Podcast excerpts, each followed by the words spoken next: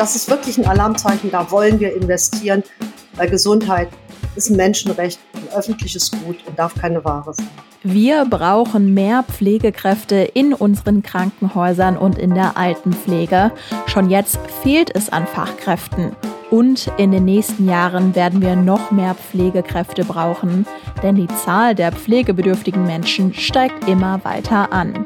Heute in unserem Spezial zur Bundestagswahl. Rheinische Post Aufwacher. News aus NRW und dem Rest der Welt. Die Goldwaage. Ihr hört den Aufwacher am Wochenende mit Anja Wölker. Die Goldwaage ist unser Spezial zur Bundestagswahl 2021. Jeden Samstag picken wir uns eine politische Forderung heraus und schauen, was dahinter steckt. Letzten Samstag haben wir schon über den CO2-Preis gesprochen. Die Folge habe ich euch auch nochmal in den Show Notes verlinkt. Wenn ihr zum ersten Mal zuhört, dann noch eine kurze Erklärung. Unter der Woche gibt es hier im Aufwacher immer die wichtigsten Nachrichten aus NRW und am Wochenende, wie jetzt, nehmen wir uns etwas mehr Zeit, um über genau ein Thema zu sprechen. Und das ist heute im weitesten Sinne Gesundheit. Und ja, die Corona-Krise hat es uns natürlich noch mehr vor Augen geführt, wie wichtig die Mitarbeiter in unserem Gesundheitssystem sind und wie wichtig Pflegekräfte sind, sowohl in den Krankenhäusern und natürlich auch in den Altenheimen. Das Plädoyer. Ihr habt es schon am Anfang gehört, die Zahl der pflegebedürftigen Menschen steigt immer weiter an und das betrifft uns alle, denn zu diesen pflegebedürftigen Menschen zählen vielleicht unsere Großeltern, unsere Eltern und vielleicht auch irgendwann wir selbst. Die Linke spricht in ihrem Wahlprogramm davon, dass der Pflegenotstand gestoppt werden müsse und formuliert folgende Forderung. 100.000 Pflegekräfte mehr in den Krankenhäusern und 100.000 Pflegekräfte mehr in den Pflegeheimen und 500 Euro mehr Grundgehalt. Das könnt ihr im linken Wahlprogramm nachlesen. Den Text verlinke ich euch auch in den Show Notes. Katrin Vogler kommt aus Emstetten in NRW. Sie ist Mitglied der Fraktion Die Linke und ist auch Mitglied im Deutschen Bundestag. Eins ihrer Kernthemen ist Gesundheit. Ich habe sie deshalb in den Aufwacher eingeladen und gefragt, warum die Linke genau auf diese Zahl, diese 100.000 mehr Pflegekräfte, kommt. Gut, diese 100.000 sind wirklich das absolute Minimum. Es gibt unterschiedliche Zahlen, wie viele Pflegekräfte tatsächlich in den Krankenhäusern und in den Altenheimen, aber auch bei der mobilen Altenpflegearbeit fehlen. Aber das erscheint uns das wirkliche Minimum. Wir haben das mal verglichen mit den Verhältnissen in anderen europäischen Ländern, wie viele Patientinnen und Patienten eine Pflegekraft da zu betreuen hat im Verhältnis, wie das in Deutschland ist. Und das ist Deutschland regelmäßig ganz am unteren Ende der Skala mit dem Verhältnis Pflegekräfte zu PatientInnen. Und deswegen haben wir gesagt, 100.000 ist wirklich das, was wir akut brauchen. Wir sehen das jetzt auch. Ein ganz wichtiger Hashtag auf Twitter und zunehmend gebraucht ist besorgniserregenderweise der Pflexit. Das heißt, dass unter diesem Hashtag kündigen jeden Tag Pflegekräfte, die sich in den letzten Monaten in den Krankenhäusern, in Altenpflegeeinrichtungen wirklich aufgerieben haben, an, dass sie aus der Pflege aussteigen wollen. Eine aktuelle Umfrage vom April unter Intensivpflegekräften besagt, dass drei von zehn Intensivpflegekräften sagen, dass sie in den nächsten zwölf Monaten ihren Beruf aufgeben wollen. Also dass sie sozusagen noch bleiben, bis sie das Gefühl haben, die Corona-Krise ist halbwegs überwunden und dass sie dann nicht mehr können, weil sie einfach fertig sind und weil sie nicht wissen, wie sie bei dieser Arbeitsbelastung noch gesund bleiben können. Und das ist wirklich ein Alarmzeichen, da wollen wir investieren, weil Gesundheit ist ein Menschenrecht, ein öffentliches Gut und darf keine Ware sein.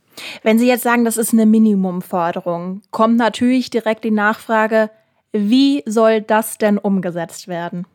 wir haben verschiedene Ansatzpunkte, wie es umgesetzt werden kann. Die Situation speziell in den Krankenhäusern ist ja dadurch bedingt, dass in den, schon in den letzten Jahrzehnten, muss man sagen, einerseits die Landesregierungen ihrer Pflicht zur Finanzierung der Investitionskosten der Krankenhäuser nicht mehr nachgekommen sind und andererseits die Fallpauschalen, also die sogenannten DRGs, einen Anreiz dazu setzen, mit möglichst wenig Personal möglichst viele abrechenbare Fälle zu produzieren. Was heißt das, Fallpauschalen für alle, die das noch nie gehört haben? Genau, Fallpauschale bedeutet, wenn ich jetzt morgen ins Krankenhaus komme, weil ich beispielsweise den Blinddarm rausgenommen bekommen muss, dann kriegt das Krankenhaus dafür einen festgelegten Satz von den Krankenkassen, egal wie viel Aufwand das ist. Das heißt also, dass jemand, der vielleicht älter und gebrechlich ist und mehr Pflegeaufwand bedarf, dass das auch nicht entsprechend abgerechnet werden kann. Früher gab es mal eine bedarfsdeckende Finanzierung für die Krankenhäuser, dass die also sozusagen ihren Bedarf finanziert bekommen haben.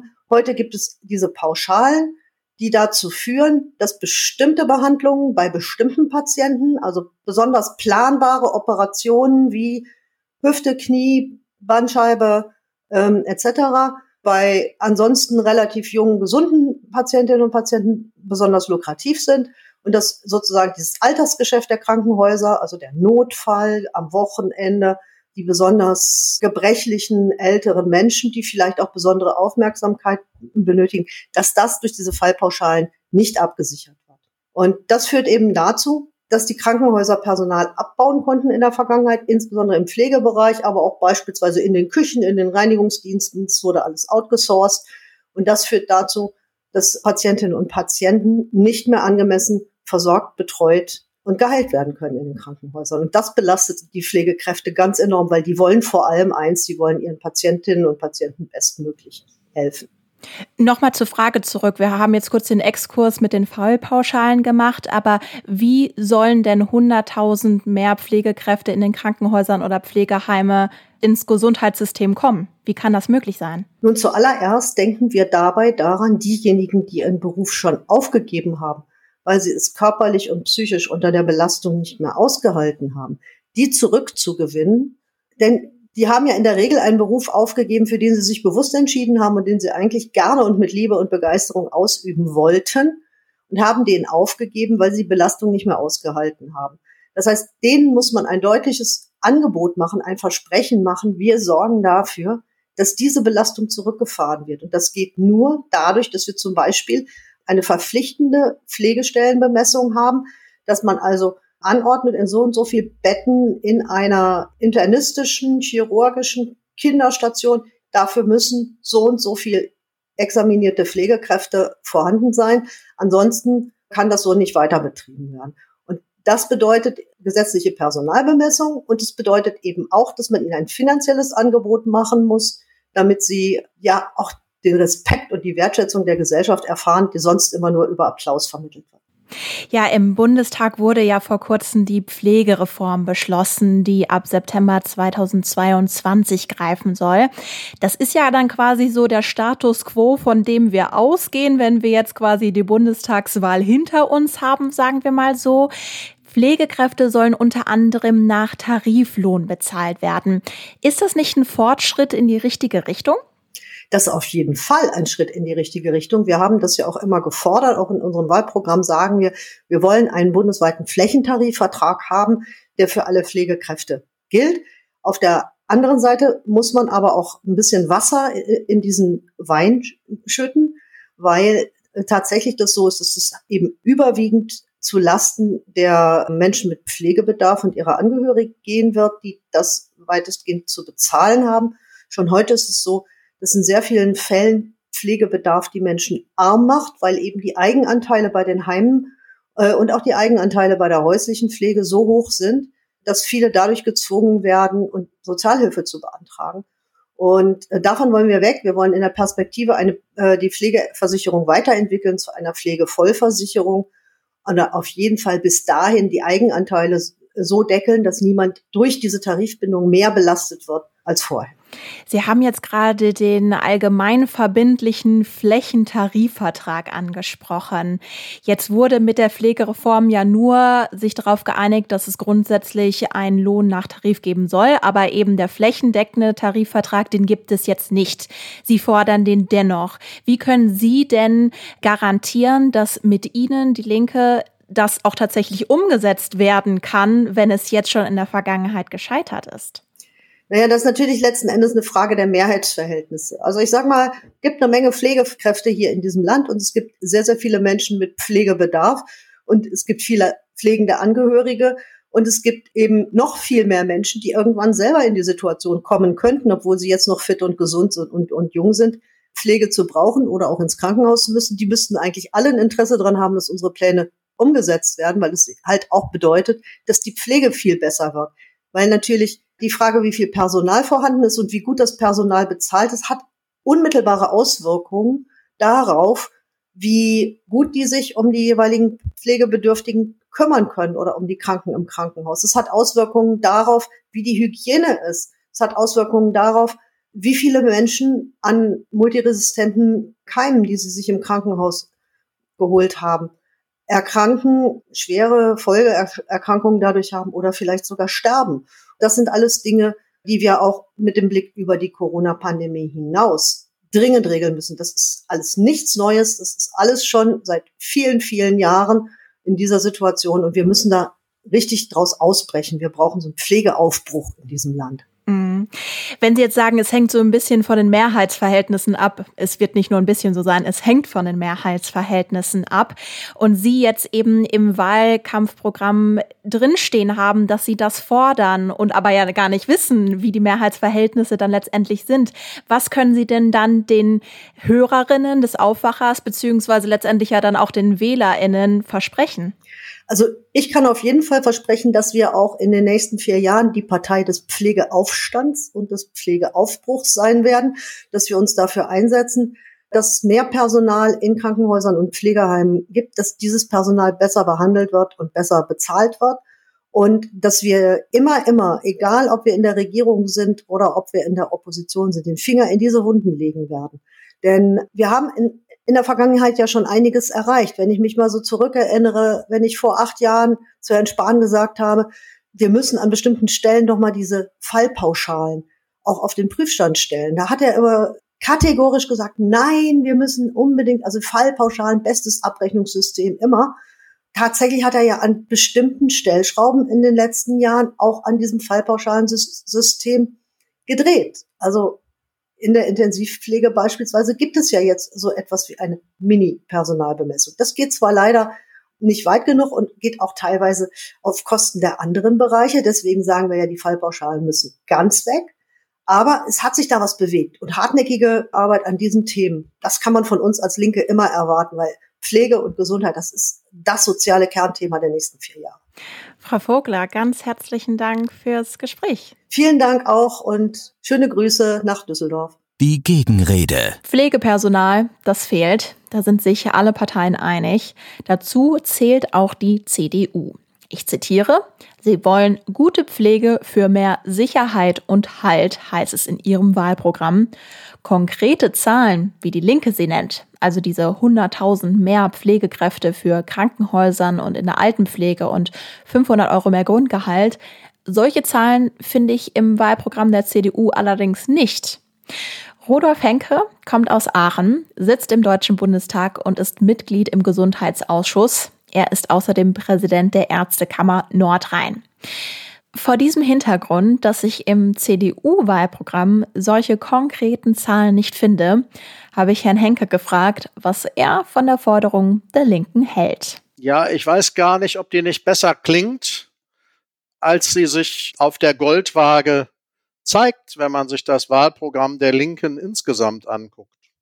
Die Linke hat ja wenn man das gesamte Wahlprogramm liest, ein klares Bekenntnis dazu, dass ein neues Normalarbeitsverhältnis in Deutschland 30 Stunden pro Woche umfassen soll. Das ist jetzt nicht einzeln ausgeführt in dem Kapitel äh, zum Thema Gesundheit und Pflege, ist aber praktisch eine allgemeine Klammer in dem gesamten Programm. Und jetzt muss man sich einfach angucken, wie die Beschäftigungssituation zuletzt gewesen ist. Und die ist so, dass wir Ende 2019, das sind die frischesten Statistiken, in Pflegeheimen 593.000 Mitarbeiterinnen und Mitarbeiter, knapp 600.000 in Pflege und Betreuung beschäftigt hatten. Und wenn man jetzt für die von einer angenommenen 38,5 Stunden Woche auf eine 30-Stunden-Woche reduziert, dann bedeutet das, dass man einen Ausfall an Arbeit hat, der 130.000 und etwas Stellen entspricht. Wenn man in den Krankenhäusern guckt, dann waren da 2019 552.000 Pflegekräfte tätig. Und auf die angewendet den Effekt der Verkürzung von der 38,5 auf die 30-Stunden-Woche, dann sind das 121.440 Arbeitskräfte mit ihrem Arbeitsumfang, die dadurch wegfallen. Und das bedeutet, wenn ich jetzt beiden Bereichen 100.000 zusätzliche Stellen zuspreche, dass die Linke den Krankenhäusern und Pflegeheimen, wenn man es auf die Goldwaage legt, und die Sendung heißt ja Goldwaage, dann die Arbeitskraft von über 50.000 Personen entzieht. Warum tun sie das? Natürlich nicht, weil sie eine schlechtere Pflege wollen, sondern weil sie glauben, dass sich ihre Forderungen in der Pflege gut anhören und gut wahrgenommen werden und vielleicht besser klingen als eine nicht ganz so präzise Aussage bei der CDU. Was macht denn die CDU dann besser? Weil im Grundsatz geht es ja darum, dass wir die Pflege stärken müssen. Und wenn wir uns die aktuelle Situation anschauen, es gibt immer wieder Pflegekräfte, die davon berichten, dass sie überlastet sind, dass sie an eine Belastungsgrenze kommen. Was macht da die CDU? Was ist der Kern des Wahlprogramms, wo Sie sagen, da werden wir als CDU etwas Positiveres dazu bringen? Naja, man kann das ja an der Vergangenheit messen und man kann ja gucken, wie hat sich denn in den letzten Jahren die Ausstattung mit Pflegepersonal entwickelt. Und da haben wir äh, zwei Punkte, die also hervorstechen. Das eine ist, dass wir schon 2018 13.000 zusätzliche Stellen in der stationären Altenpflege geschaffen haben. Und das zweite ist, dass wir in der Zwischenzeit dann weitere 22.000 Stellen eingeführt haben für Pflegehilfe. Und diese zusätzlichen Stellen, und das ist nun der Punkt, sind natürlich leider zu einem erheblichen Teil am Arbeitsmarkt nicht besetzbar gewesen, weil es leider nicht genügend Pflegekräfte gegeben hat. Und auch wenn man sich die ganz aktuellen Auswertungen der Bundesagentur für Arbeit anguckt, dann ist auch in der Pandemie, auch in der Krise des Jahres 2020 die Zahl der offenen Stellen in der Pflege eben da gewesen und wir haben einen großen Bedarf an zusätzlichen Pflegekräften gehabt. So, wenn man diese zusätzlichen Pflegekräfte haben will, dann muss man sie ja nicht nur besser bezahlen, das muss man auch. Dann muss man nicht nur für eine bessere Planbarkeit der Dienste in der Pflege sorgen. Das muss man auch. Aber man muss vor allen Dingen natürlich Leute gewinnen, die diese Ausbildung zu absolvieren bereit sind. Und deswegen haben wir am 1. Januar 2020 in Kraft getreten, das Pflegeberufe Reformgesetz verabschiedet, das das Ziel hat, die Pflegeberufe attraktiver zu machen. Ersten Ausbildungen haben im Frühjahr 2020 begonnen. Das heißt, es gibt jetzt noch keine Absolventen, aber dieses Gesetz sorgt dafür, dass wir in Zukunft mehr Absolventen haben werden, und dass diese Qualifikationsunterscheidung zwischen Altenpflege und Krankenpflege, die lange Jahre dafür gesorgt hat, dass die Leute besonders in der Altenpflege schlecht bezahlt worden sind, dass die verschwindet. Und damit kriegen wir einen ganz natürlichen Antrieb dafür, dass die Löhne in die Höhe gehen werden. Sie haben jetzt gesagt, man kann sich eben anschauen, was man in der Vergangenheit schon gemacht hat und schon beschlossen hat. Heißt das, es wurde schon genug getan? Nie wurde genug getan. Es ist nie so, dass genug getan wurde. Und man kann immer mehr machen. Wir haben auch jetzt ja ganz frisch nochmal versucht, bessere Bedingungen für die Tarifbezahlung für Pflegekräfte in der Zukunft zu schaffen. Wir werden ab dem 1. September 2022 nur noch Pflegeeinrichtungen zur Versorgung zulassen, die ihre Pflege- und Betreuungskräfte nach Tarif bezahlen oder mindestens in Höhe eines Tarifvertrags oder einer entsprechenden kirchenarbeitsrechtlichen Regelung. Und die Bezahlung nach Tarif steht in diesem Gesundheitsversorgungsweiterentwicklungsgesetz, fürchterliches Wort, wird vollständig refinanziert. Und auch für Einrichtungen, die nicht tarifgebunden sind, werden wir eine Refinanzierung bis zur Höhe von zehn Prozent über Durchschnitt der regional geltenden Tariflöhne gewährleisten. Das heißt, die Frage der Lohnerhöhung ist in den Blick genommen, Aber es bleibt dabei, dass natürlich am Ende Tarifgehälter ausgehandelt werden müssen von den Berufsgruppen. Und die müssen sich dann natürlich tarifpolitisch engagieren. Das ist etwas, was leider, leider in der Pflege, sagen wir mal, lange Zeit auch ein Stück unterentwickelt gewesen sein mag. Deswegen verstehe ich gar nicht, dass die Linke in ihrem Programm sich gegen die Einrichtung von Pflegekammern wendet. Denn die Schaffung von Pflegekammern, so wie wir das jetzt in Nordrhein-Westfalen ja tun, wir sind ja mitten in der Errichtung der Pflegekammer Nordrhein-Westfalen, das sorgt dafür, dass der Beruf der Pflege ein größeres Selbstbewusstsein bekommen wird und einfach viel anspruchsvoller auftreten kann. Ich glaube, das ist sehr, sehr wichtig und das wird sich dann positiv auch in den Tarifverhandlungen auswirken.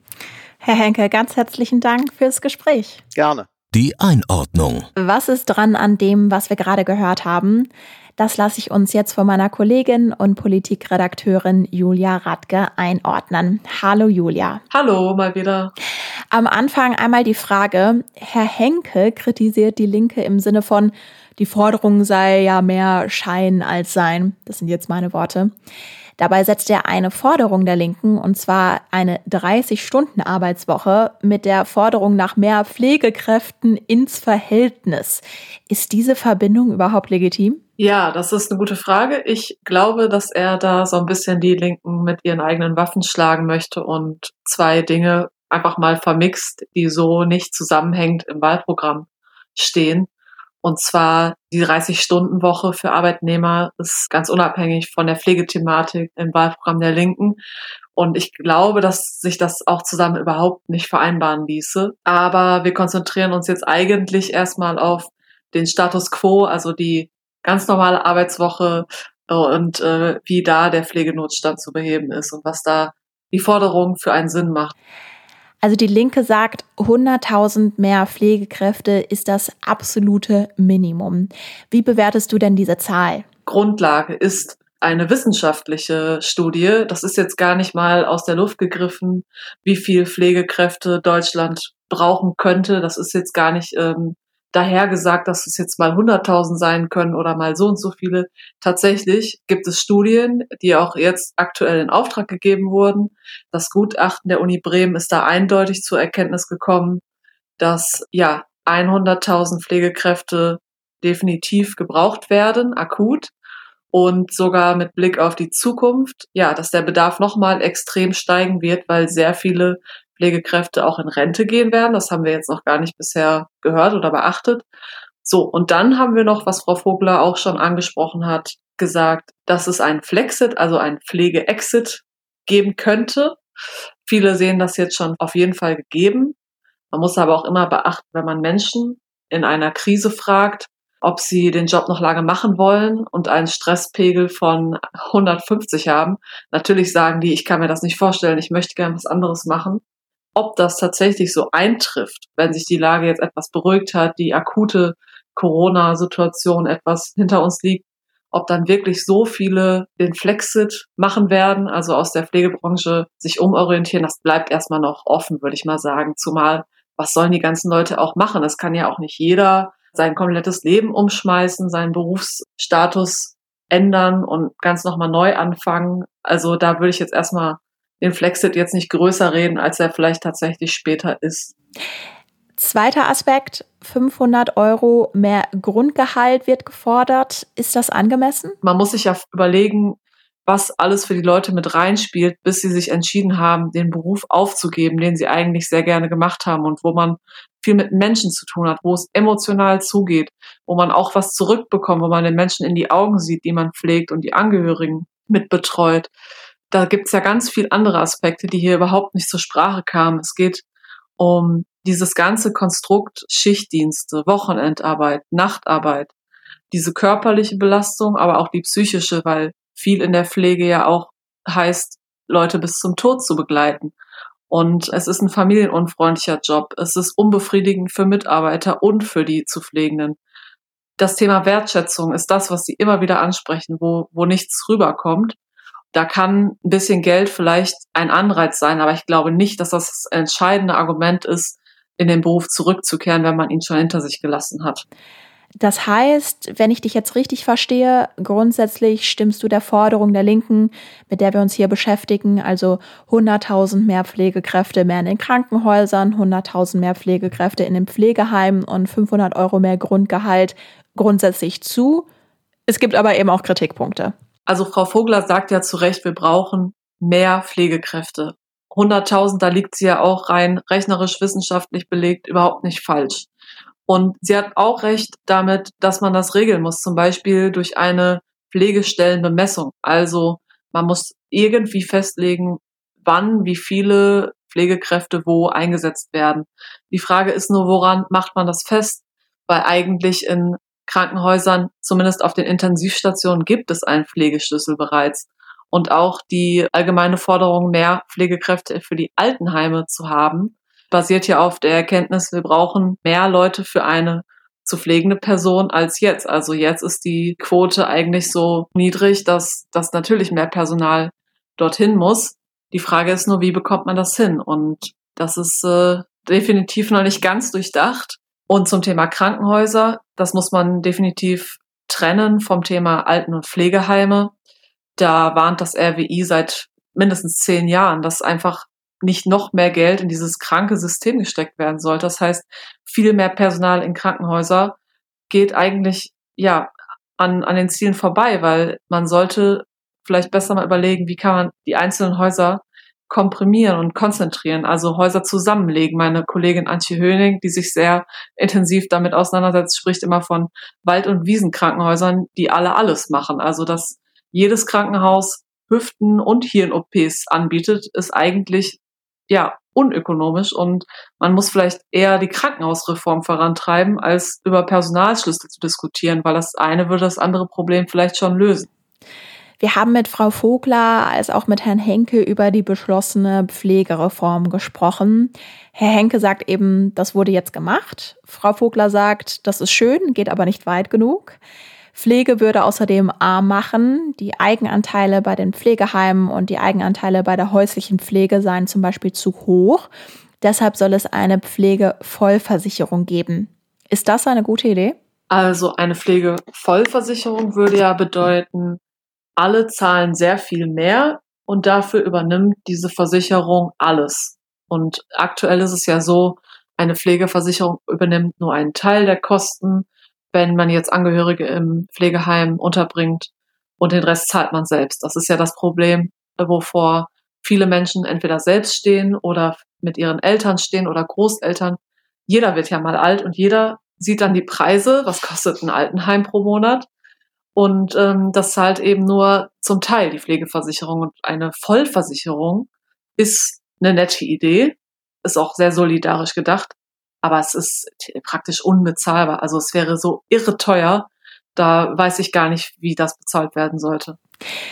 Fazit, was können wir jetzt also von dieser Folge und der Forderung der Linken unterm Strich mitnehmen? Also, wir können mitnehmen, Pflege ist ein absolut drängendes Thema. Das zeigen uns wissenschaftliche Untersuchungen, genauso wie die Bilder aus Film und Fernsehen und die Menschen, die das gerade machen, die jetzt während Corona alle herangezogen wurden und unter ja, krassesten Bedingungen arbeiten. Man muss sich eigentlich ja nur umsehen, umhören oder Dokumentationen schauen, bekannte Fragen. Pflege ist einer der größten ja, Felder des Arbeitsmarktes überhaupt und dass da was passieren muss, ist absolut klar.